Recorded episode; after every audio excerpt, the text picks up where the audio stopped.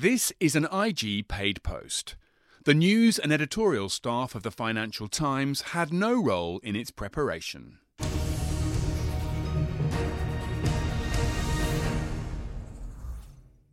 We now know that the 12th of December is the date for the UK general election, the fallout on Friday the 13th. Those that want clarity for the markets are desperately hoping that this will be the pivot point, and as a nation, we'll be able to move on, or at least move into the next chapter, either one way or the other. Joining us today around the table is Joshua Mahoney, as IG technical analyst with a market view. But first of all, let's turn to Joshua Warner, IG senior market journalist, who has written at length about the current political impasse, uh, really centred around Brexit, isn't it, Josh Warner? Brexit seems to be the central pivot point. Are you focusing on that as the main point of this election?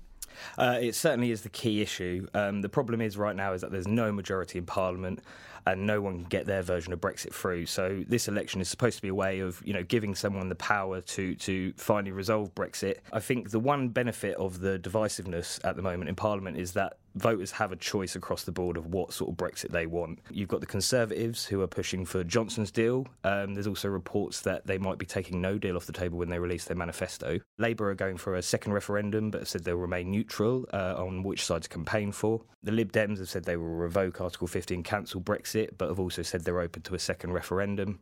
And the Brexit Party, a very clear message of a no deal, otherwise known as a hard Brexit. Yeah, and of course we've got the Scottish National Party in the mix as well. But Josh Mahoney, if I can bring you in, how is the market positioned for this event on the 12th of December? Yeah, I mean, look, if you're looking for a market that people are trading around about Brexit, it's always going to be related to the pound, always a good reflection of what's happening from an economic perspective and how people think that the uh, UK economy is going to be down the line. I would say where the pound is at the moment is somewhere above a hard Brexit, somewhere below uh, a softer Brexit. Um, but certainly, if we did see something that potentially completely changed it around, let's say a second referendum where we saw the uh, Remain vote win out, that's where you could see the massive bounty or the big reversal of that big pound decline that we've been seeing through recent years.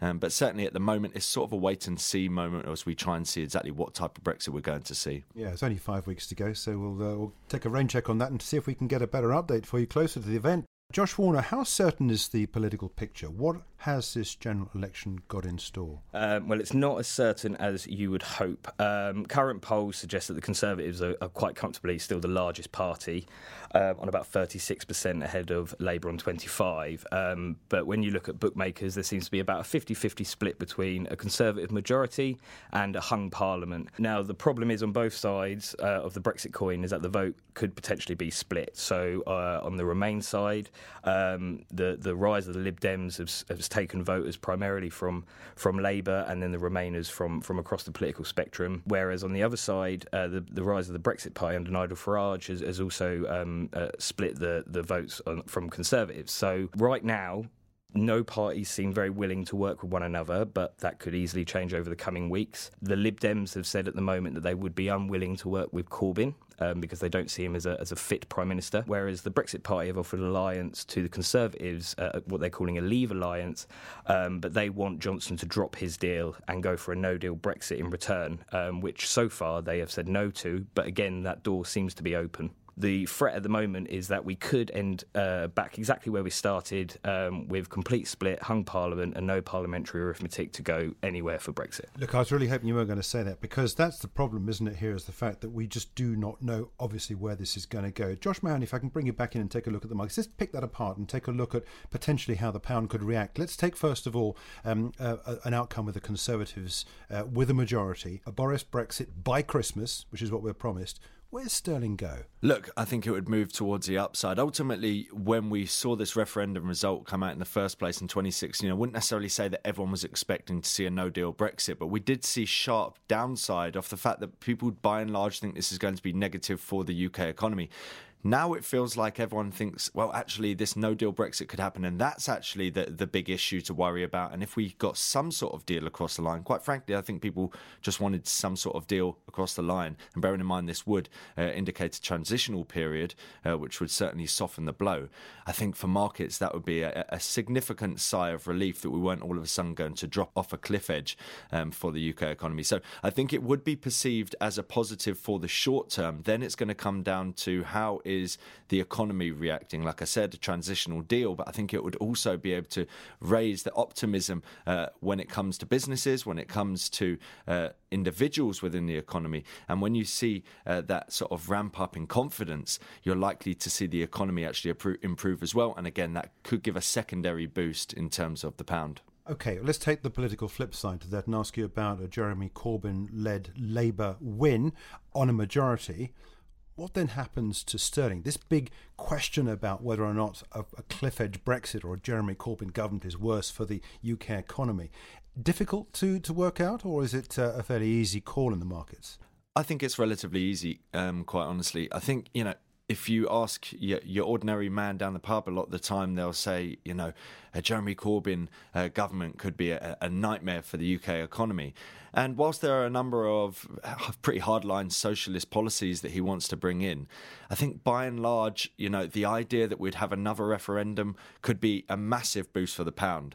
You know, so I think that is likely to outweigh the idea that we could see nationalisation of some of the different industries, which I don't think would make a huge amount of difference to the pound itself. So I think, you know, if you took it, look at take a look at the pound from a spectrum of no deal Brexit one end to uh, complete revocation of that initial vote that would point towards that potential uh, second referendum and possible uh, Remain vote, which should be very, very strongly in favour of the pound. So, yes, you could see some weakness um, in an ordinary circumstance, but this isn't ordinary circumstances, and that could point towards that, like I said, that massive boost in terms of the pound coming into play. Okay, Josh Warner, let's just finish off with you and remind ourselves that this isn't just about Brexit.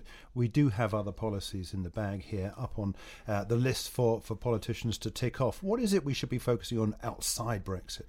Yeah, uh, I mean, Brexit will always remain the, the key overriding issue, um, but whoever wins this election will be given a five year mandate and will be in charge of, you know, the domestic policies, future trade.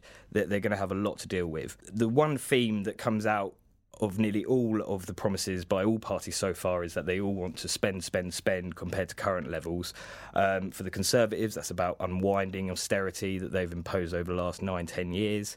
Um, Labour as as sort of Josh said, um, you know, more more radical reforms, um, but whether or not they actually go through them is unclear in terms of renationalisation, for example. Um, and then I think the other big point is also the calls for Scottish independence and also Welsh independence as well. That has also got louder, and they could definitely come into play. SNP have said that you know they would want that as a requirement of anyone that they want to prop up, and that is a big ask of any potential prime minister coming in. But I think the big issue right now is that the economic outlook on which all of this is based is very unclear until Brexit is resolved. So all the promises that are being made have to be taken with a pinch of salt because ultimately governments don't know what budget, what economy they're going to be handling next year because Brexit is simply still on the table. Okay, the big Brexit hurdle to be clear. Gentlemen, thanks indeed for joining us. Uh, joining us there in today's podcast was Josh Mahoney, uh, IG technical analyst, and uh, Josh Warner, IG senior market journalist, concentrating recently on the election on the 12th of December.